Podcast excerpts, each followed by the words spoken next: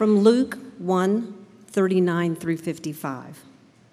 In those days, Mary arose and went with haste into the hill country to a town in Judea, and she entered the house of Zechariah and greeted Elizabeth. And when Elizabeth heard the greeting of Mary, the baby leapt in her womb.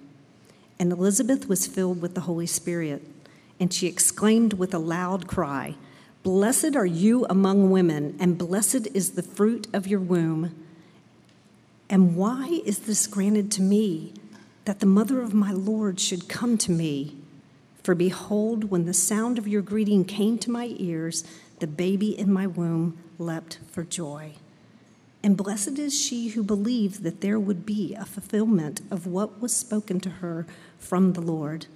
And Mary said, My soul magnifies the Lord and my spirit rejoices in my God, in God my Savior.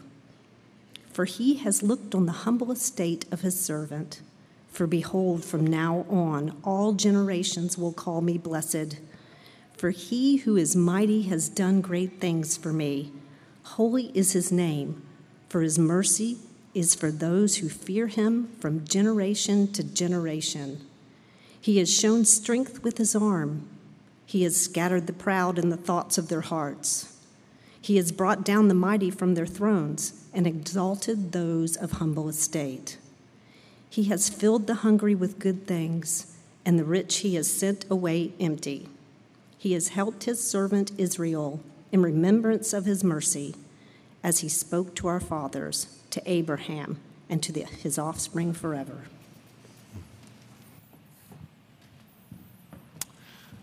The signs of Christmas are all around us.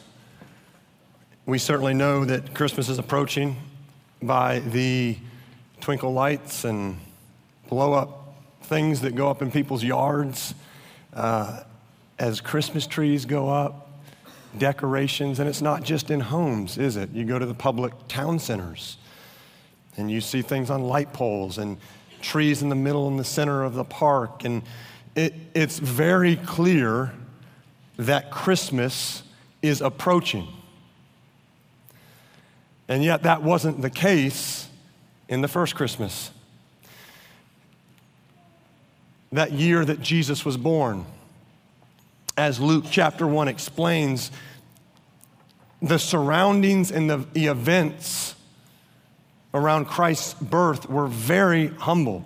There weren't bright lights initially. There weren't decorations and, and big announcements. Yes, that we're getting to them. But so far, it's just been an announcement to a teenage virgin and to a priest, Zechariah, who was nothing special, just one of many priests. And so you have to ask the question as we begin to celebrate Advent why so much humility? around this event that arguably is the greatest event the world's ever seen to change the world, to save the world. Why so much humility? And then on top of that, what kind of perspective should that produce in you and me? And so we're going to look this morning at, at three perspectives. And we're going to look at them through three characters in this story John the Baptist, Elizabeth, and Mary. So we start with the first perspective that this humility surrounding the birth of Jesus should produce. First, it should produce a humble view of self. Mary has just found out from the angel Gabriel that she's going to have a child in her womb. And she hears that her relative Elizabeth is about to have a child, and Elizabeth's well beyond childbearing years. And so Mary picks up and hurries off to Elizabeth's house to find out what's going on and is this true? So we pick up in verse 41. And when Elizabeth heard the greeting of Mary, the baby leaped in her womb. For behold, when the sound of your greeting came to my ears, verse 44, the baby in my womb leapt for joy. This is a foreshadowing of what we'll see happen in about 30 years when John the Baptist and Jesus are adults and Jesus is entering into his public ministry. In fact, we see something very similar happen 30 years later. John chapter 1, it says that Jesus is walking along and he's approaching John, and John exclaims, Behold, the Lamb of God that takes away the sin of the world. Now, I don't know if John jumped, but it's very much the parallel of what we saw happen 30 years earlier when he jumped in the womb at the presence of Jesus. And then when you move on to John chapter 3, we find out that John the Baptist's disciples are growing concerned because there's people that are leaving the John, John the Baptist and going to Jesus. And they're concerned about this. They're losing their ministry, right? L- listen to how John the Baptist, right? So from when he left in the womb, in Elizabeth's womb, to what he proclaims in John chapter 3, starting in verse 28 as he responds to his disciples who are grieved by what they're seeing, people moving away from him. You yourselves bear me witness that I said, I am not the Christ, but I have been sent before him. The one who has the bride is the bridegroom. The friend of the bridegroom who stands and hears him rejoices greatly at the bridegroom's voice. Therefore, this joy of mine is now complete. He speaking of Jesus, must increase, but I must decrease. So you see, John the Baptist, from the very beginning, he knew what his role was. And that was to be the one to introduce people to Jesus. That the bride, lost and broken people, would meet the bridegroom, Jesus. And when John the Baptist saw that happening, he rejoiced, even though his disciples were grieving. They didn't quite get it yet. But I want you to think about that imagery that John introduces for us that wedding imagery. You've all been to weddings. And imagine a moment when the bride is walking down the aisle and the bridegroom is waiting at the front. What are the attendants doing? Well, typically the bridesmaids are, you know, fighting back tears of joy, and the groomsmen are, are beaming from ear to ear. Why? Because the bride and the bridegroom are about to unite, and their joy is wrapped up in that. Now, I want you to imagine if one of the bridesmaids, let's say it's the sister of the bride, who set this couple up a year and a half earlier, as the bride's walking down the aisle and all eyes are on the bride and the bridegroom, if this sister says, Hey, hey, I, I set them up a year and a half ago, if it weren't for me, they wouldn't be coming together. Can I get a little bit of the spotlight? It's ridiculous. Of course, that wouldn't happen. I hope it hasn't. Maybe it has at a wedding. No, that, that, that sister served her role. She helped introduce them, sure. But now it's, it's the joy of watching this bride and bridegroom unite. That the joy is wrapped up in that union. What if you viewed your life this way? What if you viewed your life, your role on this earth, to introduce people to Jesus, to move people towards Jesus, to disciple them towards Jesus, to shepherd them towards Jesus? That the bridegroom, Jesus, and the bride, lost and broken people of whom you were at one point, united. To have the view that I don't need the spotlight, I don't want the spotlight. I can rejoice when someone leaves my community group and goes to somebody else's community group because, for whatever reason, that will help them unite to Jesus.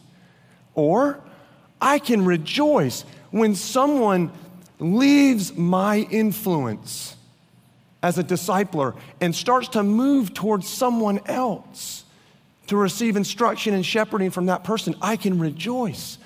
Because for whatever reason, that helps them unite to Jesus.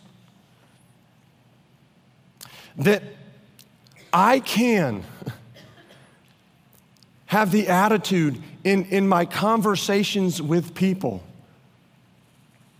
that I want people to be moved towards Jesus, and so I don't personalize everything that everyone says to me. Because my filter is not how can this person stroke my ego? but how can I move this person towards Jesus? It's not about me. The spotlight's not on me. I want to see this person unite to Jesus. You know, we're talking about a humble view of self. I decrease, Jesus increases. The question is, what, is what does a prideful view of self look like? And, and I want to speak just quickly to two, I'll call them dysfunctions, that are really all about self increasing and Jesus decreasing. But I'm going to speak to them because they, they tend to fly under the radar. Okay? And one is what I'll call codependency. It's a, a dysfunction called codependency. It looks like this uh, someone moves into somebody else's life to help that person. And as they start helping that person, they begin to actually get their self worth out of helping that person and begin to become controlling and manipulative in the relationship. And the person being helped, right, starts to attach to that person. And that's what counselors and others would call a, a codependent relationship. And what happens in that relationship is that Jesus decreases and self increases. I'll give you another example. It's a close cousin to it, but the, the Messiah complex or the Savior mentality, which, which says this that person can't change apart from me. If I'm not in their life, if I'm not helping them, if I'm not pouring myself out to them, they cannot change. And so what happens is it looks like an extreme, amazing picture of self sacrifice, but behind the scenes, it's really just a, a dysfunctional, highly dysfunctional self must increase, Jesus must decrease. See, the, the humble view of self, where we all can agree to be attenders and, and attendants at the wedding. Watching the bride and the bridegroom unite, watching lost and broken people unite to Jesus and celebrating however it happens, through whoever it happens, that we're all watching that. Let me speak to one other prideful view of self. There are some of you in this room this morning whom Jesus is pursuing. He has been pursuing you through people, through situations that you haven't even tried to find yourself in. He's pursuing you, and it's clear. And maybe you're not responding. And maybe one of the reasons is you realize for me to respond to Jesus, I have to admit weakness. I have to admit that I don't have it all together. I have to admit that I'm not strong. And so that's kept you from responding. And, and you need to hear this morning that you cannot come to know Jesus unless you first admit your weakness, your sinfulness, your need for a Savior. That's why Jesus came. That's why He came to this earth. Let's move on to the second perspective. What perspective should the humility surrounding Jesus' birth produce? First, a humble view of self. Second, a humble view of God's work in your life. And to look at this, we're going to move to Mary, Elizabeth's response to Mary when she shows up at her house. We look at verse 42. Elizabeth exclaimed with a loud cry, Blessed are you among women and blessed is the fruit of your womb. And then verse 45 and blessed is she who believed that there would be a fulfillment of what was spoken to her from the Lord. Interesting, this is the first beatitude that we see in the Gospels. Blessed is. And what we see here, basically, what Elizabeth is saying is, Blessed is Mary for believing what God said he would do, even when it seemed impossible. You look at the circumstances surrounding this. Mary was a teenage virgin. How in the world was she going to have a child? You look at Elizabeth, who was well beyond childbearing years. How was she going to have a child? And then on top of that, you look at the public shame that Mary potentially was going to experience because she got pregnant out of wedlock. That's why we read in Matthew's gospel that Joseph secretly was, was going to separate from her because of this potential shame. So you put it all together the impossibility of a teenage virgin having a child, the, the older woman who's beyond childbearing years, the shame, Mary's reputation at stake. And now you see why Elizabeth says, Blessed is Mary, because she believed what God said he would do, even when it didn't make sense. You look at her confession, uh, it's in verse 38. We looked at it, Tommy looked at it last week. Behold, I am the servant of the Lord. Let it be to me according to your word. Now, when Mary made that confession, let it be to me according to your word. What she was not saying is, Lord, this makes complete sense. I get it. I completely understand how you are going to make a child in my womb when I've had no union with a man. I get it. I completely understand why you would ask a teenage virgin to carry the Savior of the world. I completely understand why I would face public shame for this potentially, and my reputation is at stake. Lord, I get it all. Let it be in me according to your word. No. There was much confusion in Mary. She wondered what was happening. And this is what makes her confession all the more amazing. When she couldn't make sense of what was happening, what she could see with her physical eyes, she believed the Lord's word. She believed his promise that he would do what he said he was going to do, even though she couldn't quite make the circumstances fit and work out. We're talking about the humble view of God's work in your life. So, what, what's the prideful view of God's work in your life?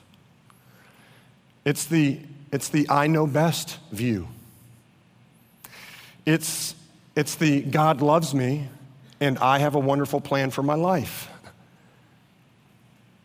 And what happens is that prideful view of I know what's best I know how things should happen, the timing of when things should happen.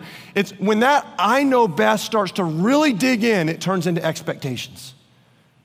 And then expectations are placed on God, and then expectations turn into God owes me something, entitlement. So you go from I, I got a plan and I know what's best, turns into expectations, turns into entitlement with God. And when we get down that progression, we respond not like Mary and Elizabeth did, but how Zechariah did at the beginning of Luke 1, which is unbelief.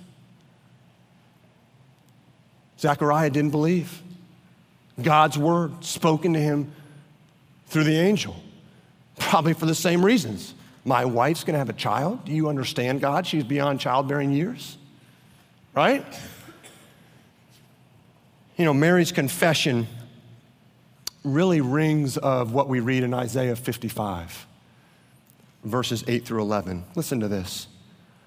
For my thoughts are not your thoughts, neither are your ways my ways, declares the Lord. For as the heavens are higher than the earth, so are my ways higher than your ways, and my thoughts than your thoughts. For as the rain and the snow come down from heaven and do not return there, but water the earth, making it bring forth and sprout, giving seed to the sower and bread to the eater, so shall my word be that goes out from my mouth. It shall not return to me empty, but it shall accomplish that which I purpose and shall succeed in the thing for which I sent it. What do we learn from that? That God's word is powerful and it will accomplish God's salvation and his purposes even when it doesn't seem like it. That God will accomplish what he's going to accomplish.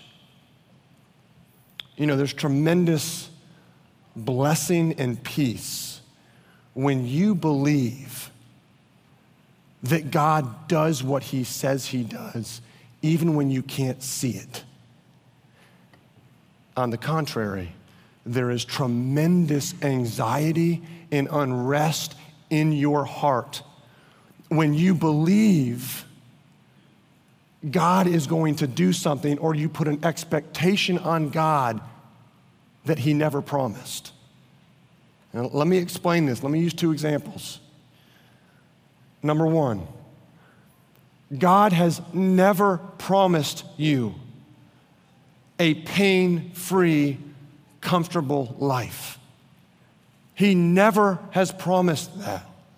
Now, what He has promised in the midst of your pain, in the midst of your discomfort, your trial, your suffering, whatever it may be, He has promised His presence.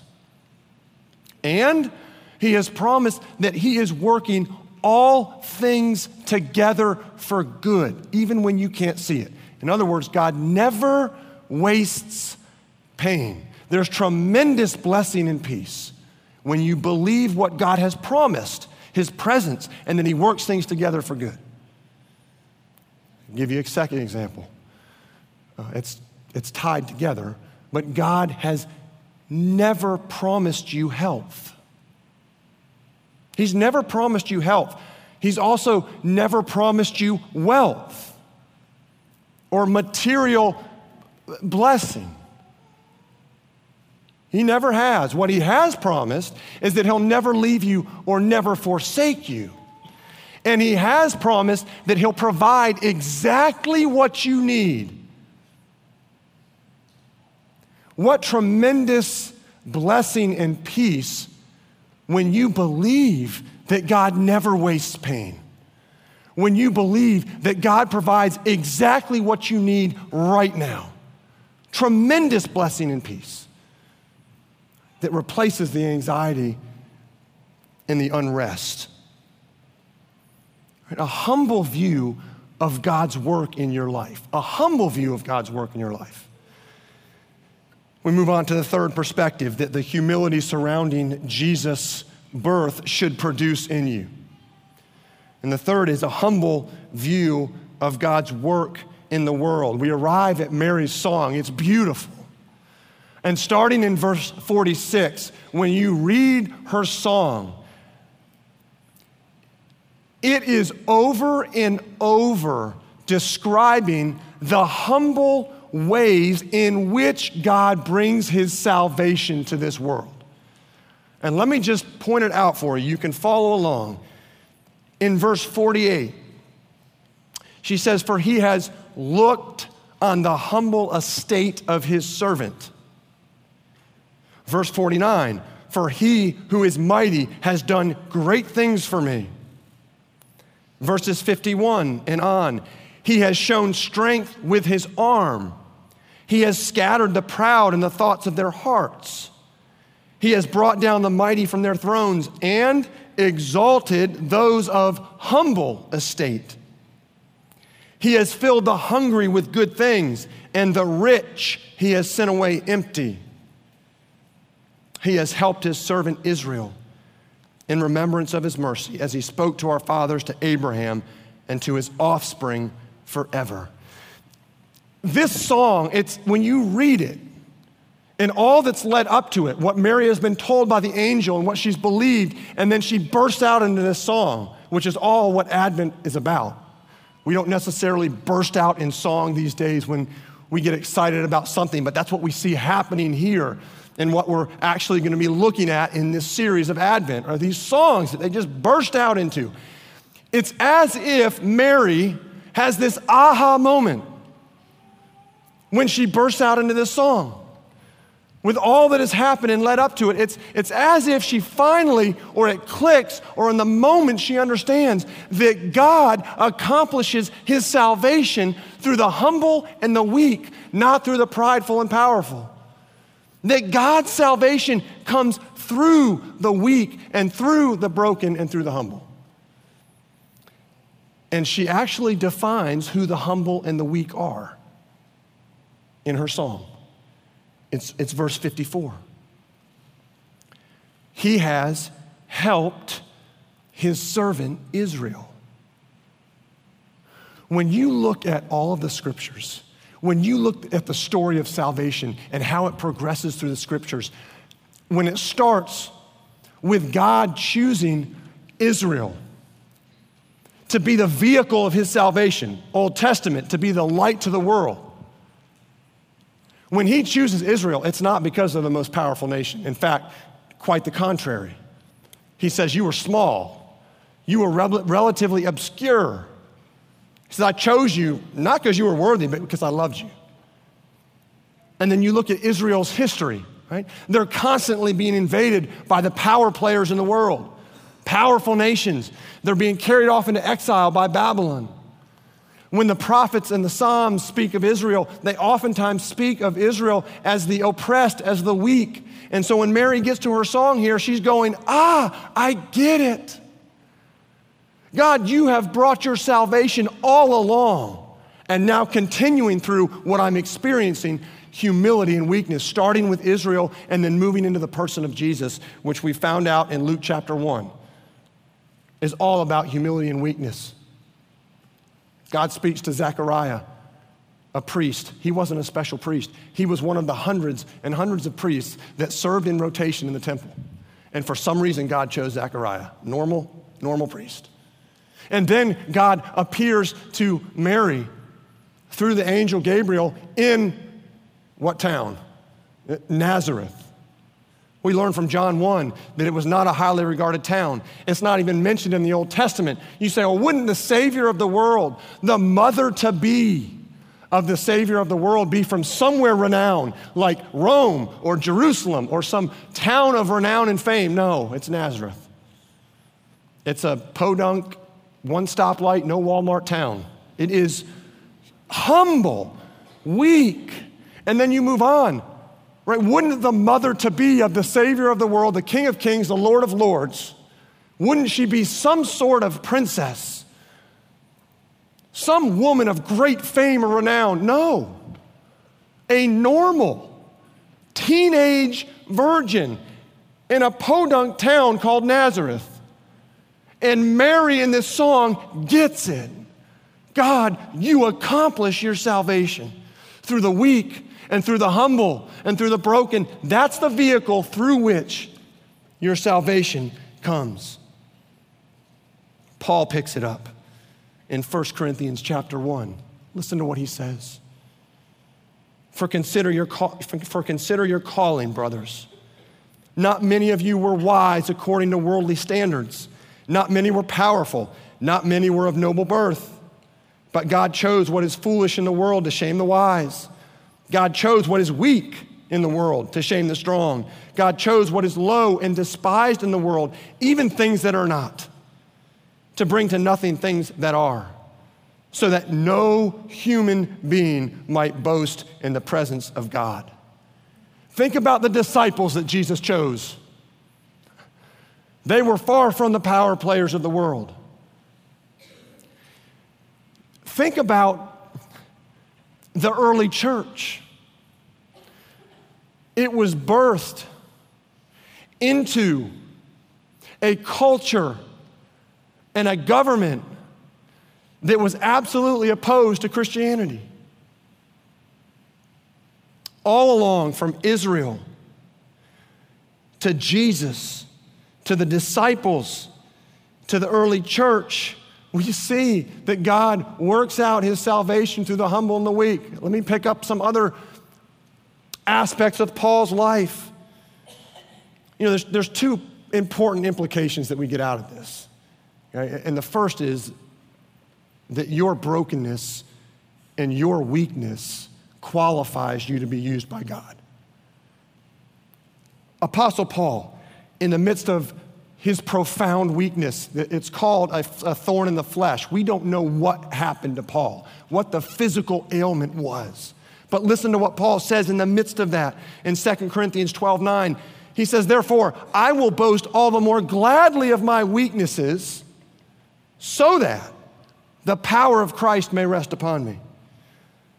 And then 2 Corinthians 4 7. But we have this treasure, this pearl, this treasure in jars of clay to show that the surpassing power belongs to God and not to us. You see, God chooses weak and broken vessels to bring his gospel to the world so that the world sees Jesus. You know, it's a, it's a pearl in a paper bag, it's a gem in a paper bag. Right? The beauty, the treasure is, is, is Jesus. And so he uses broken vessels, jars of clay, cracked, broken, weak, to accomplish his salvation. That's how he's worked throughout history. It's how he continues to work. And what that means is that your brokenness and your weakness is what qualifies you, first and foremost, for entrance into the kingdom. To admit your brokenness and your, your weakness. But it's what qualifies you to be used for, by God. So don't hide your brokenness. Don't hide your weakness. It's the very thing that God uses to say to this world, there's a Savior, and His name's Jesus. And oh, by the way, He came in weakness and humility. So don't hide your weakness. The second implication, and I started to mention it, and that is that Jesus was birthed into a world and culture that was dominated by a pagan and evil empire called the Roman Empire that did not support Christianity at all, persecuted Christians, were hostile to followers of Christ. The early church was birthed in Acts into the same evil and pagan empire called the Roman Empire. And yet, what we see is what did the early church do in that kind of environment? It flourished, it multiplied, it couldn't be stopped. And so I share that in the context of the humble way in which God works in His world so that you don't fret with where things are at in America now. Yes, this culture is growing more and more hostile to Jesus, to followers of Christ, to Christianity, to the church. All of that is true. Guess what? The church is going to thrive in the midst of that the gospel is going to flourish. Notice what Jesus said I will build my church, and the gates of hell will not prevail against it. Notice what Jesus did not say. He did not say, I will build Rome, and the gates of hell will not prevail against it. Nor does he say today, I will build America and the gates of hell will not prevail against it. No, he said, I will build my church. My church I will build, and the gates of hell will not prevail against it. The power of the church doesn't rest in a government, a set of civil laws. It doesn't rest in a culture that is supportive of Christianity. It doesn't rest in an organization uh, that's against Christianity. The power of the church rests in Jesus Christ. And Jesus Christ is going to build his church, and nothing is going to thwart that. And we as a church need to believe that. To be ones that are not full of fear. To be ones that say Jesus is going to build his church. Oh, yes, tribulation's coming. We see where things are heading in our land. But Jesus is building his church, so let's get after it. That's what he calls us to. And we say, this is nothing different than how the church has grown throughout the centuries. In, in the face of opposition, as a minority movement in a dominant culture, that was the Roman Empire. The church exploded in Asia. When the church was exploding in Asia, right, the government was trying to stop it and it exploded. Africa, same thing. Why? Because that's how God works. That's how He works. He brings salvation through humble, weak, broken vessels. And the church is built. God works in humble ways in this world. We've looked at three characters in this passage. We've looked at John the Baptist, Elizabeth, and Mary. There's a fourth character, right? It's in Mary's womb. It's the Savior of the world. It's the center of everything in this story. You know, we talk about humility, and, and clearly in this passage, it's all about humility, humble view of self, humble view of God's work in the world. In Elizabeth, Mary, humble view of his work in the world as Mary gets it and sees what's happened through the centuries. Right? But all of this is centered on the fourth character in this story, in the womb of Mary, Jesus. Philippians chapter 2 is probably one of the stronger passages in the Bible that talks about humility. And listen to what it says about Jesus in verses 6 to 8. Though he was in the form of God, he did not count equality with God a thing to be grasped, but made himself nothing, taking the form of a servant, being born in the likeness of men. And being found in human form, he humbled himself by becoming obedient to the point of death, even death on a cross.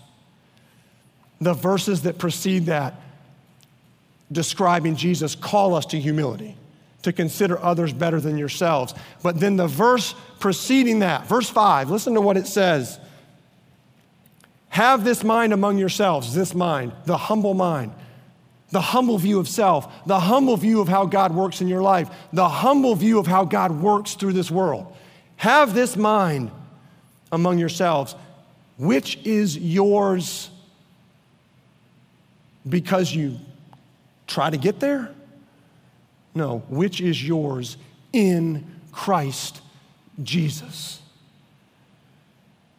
You see, humility and all that we've talked about that surrounds humility, all of it, that perspective is impossible apart from being in Christ, which means apart from knowing Jesus Christ as Lord and Savior. And so the question I want you to ponder, it's a super simple question. As we are in Advent season, is do you know him? Do you know Jesus? He came to rescue you. He came so that you could know him. Let's pray.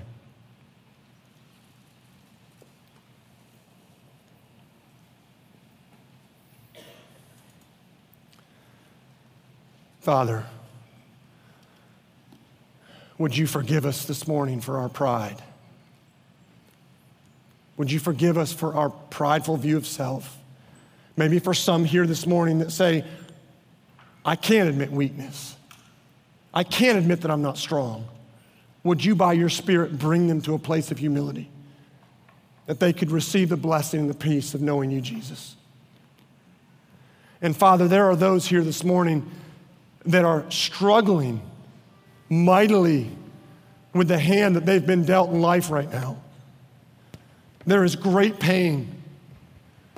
There's great confusion over how things are unfolding in their life and how it has maybe unfolded for a couple years. Father, would you, by your Spirit, ring true in their heart and mind your promise that you're always with them and that you work everything together for good even though they can't see it, and even though it looks confusing, that they would believe your word, like Mary when she couldn't understand what was happening, that they would believe you and find tremendous peace and blessing in simply believing that you will do what you've promised. And Father, as we reflect on the world, there is terror everywhere. And there is great reason to have fear. And yet you promise that you'll never leave us, never forsake us. And you promise to build your church even in the midst of terror and fear. And Father, would you replace our fear with a radical trust? That as we interact with the world around us, that we may say we struggle with fear, but that there is, that there is hope and love and peace in the midst of it that even that would be an inroads to the gospel with the world around us. That we trust a God who's in complete control and nothing happens apart from his hand. Would you comfort us in that? Father, as we close now in worship, we want to adore your son, Jesus, who comes this Advent to remind us of the hope and the blessing that we have in Him. We pray this all in Christ's name. Amen.